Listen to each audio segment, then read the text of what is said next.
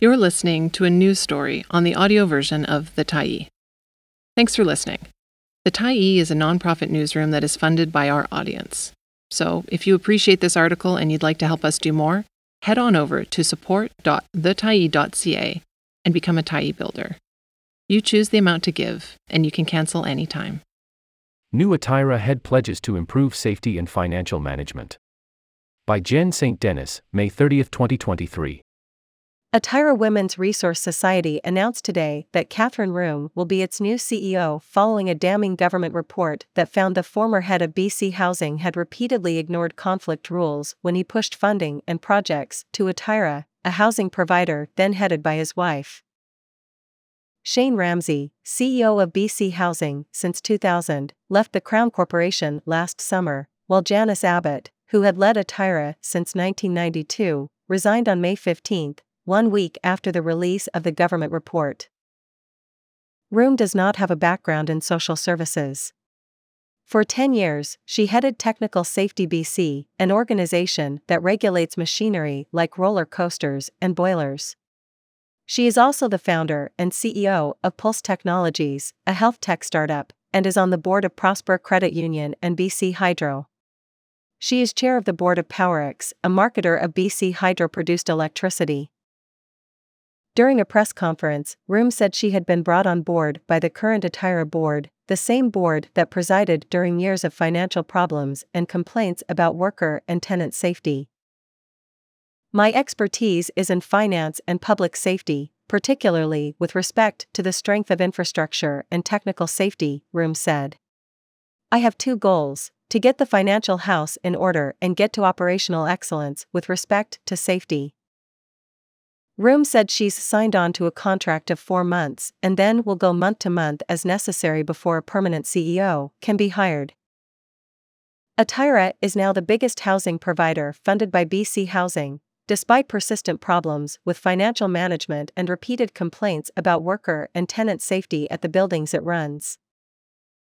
The organization runs housing for some of the most vulnerable people in BC, including women fleeing intimate partner violence and people with experience of homelessness, mental illness, addiction, and profound poverty. On April 11, 2022, a building operated by Atira Property Management Incorporated, the Society's for profit subsidiary, burned down, killing two tenants. Reporting by the Tyee revealed that smoke alarms and the sprinkler system were turned off and fire extinguishers were empty at the time of the fire. Amy McCallion, an Atira board member at the press conference, said the board is working on an internal governance review. As well, the accounting firm KPMG has started an operational review of Atira. She said she hoped those processes would start to rebuild public trust in the board and the organization. Those reviews will shed light on issues like the persistent financial problems that were first raised by BC Housing senior staff over five years ago, McCallion said. The announcement follows a successful push by workers at Atira Women's Resource Society to join the BC General Employees Union. On Monday, BC's Labour Relations Board determined that enough employees had signed union cards to certify the union. The Tyee previously spoke to current and former AWRS workers about the concerns that led them to push to join a union. Jennifer Cameron spoke about having to fight for her right to return to her job after going on maternity leave. Hesed Torres said she often worked hours and hours of overtime because of short staffing, while other employees said they'd had to resort to reporting safety issues to WorkSafe BC to get adequate personal protection equipment or a rotten floor fixed. As frontline workers, we know how to make Atira better for workers and for residents, said Khadija Yusuf, a society employee in a BCGU press release. By unionizing, we now have the collective power to speak out and for our ideas to be heard.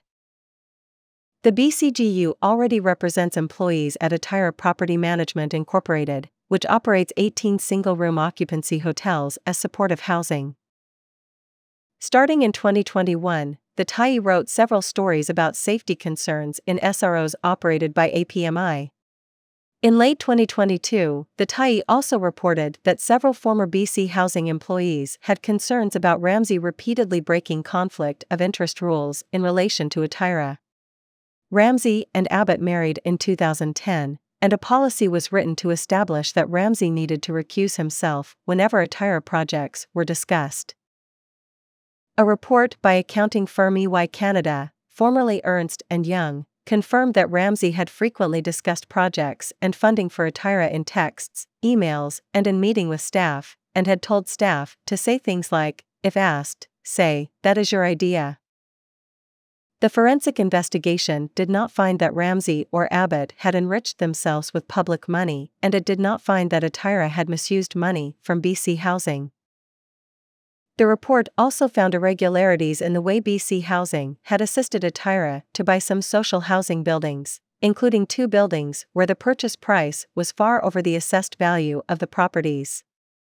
In the case of one of those properties, 303 Columbia in Vancouver, Atira had used $1.2 million from a budget surplus, even though budget surpluses are supposed to be returned to BC Housing.